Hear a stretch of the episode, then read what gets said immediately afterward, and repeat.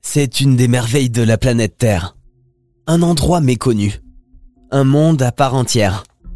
Où la vie paraît si rare et n'existe quasiment pas. Là-bas, dans l'obscurité, le calme règne. On a l'impression d'évoluer dans un monde parallèle, loin du tumulte et du bouillonnement de vie de la surface extérieure. Là-bas, le temps paraît s'écouler différemment. Paraît s'écouler différemment. Les grottes souterraines. J'ai eu l'occasion il y a quelques jours d'y faire une excursion lors d'un séjour dans les Pyrénées.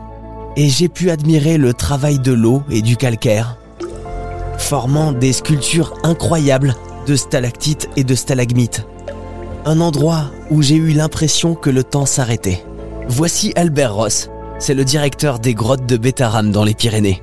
Il nous en dit plus sur la date de formation des grottes. La création des grottes date de la création de, la chaîne des Pyrénées, du massif pyrénéen. Les grottes se sont faites petit à petit. D'abord, il y a eu les, montagnes qui, ont, qui sont apparues.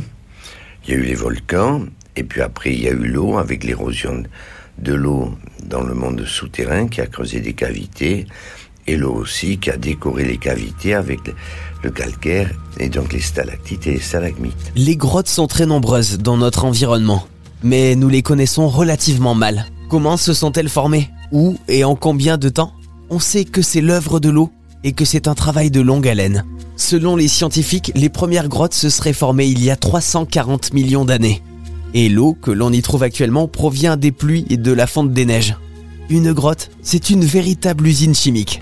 Le pourcentage d'humidité dans l'air avoisine les 100% et le taux de gaz carbonique y est très élevé. Ces conditions sont radicalement différentes de celles rencontrées sur Terre. Ici, la température ne varie quasiment jamais. 14 degrés été comme hiver. Finalement, pas besoin de climatisation. On retourne tous dans nos grottes.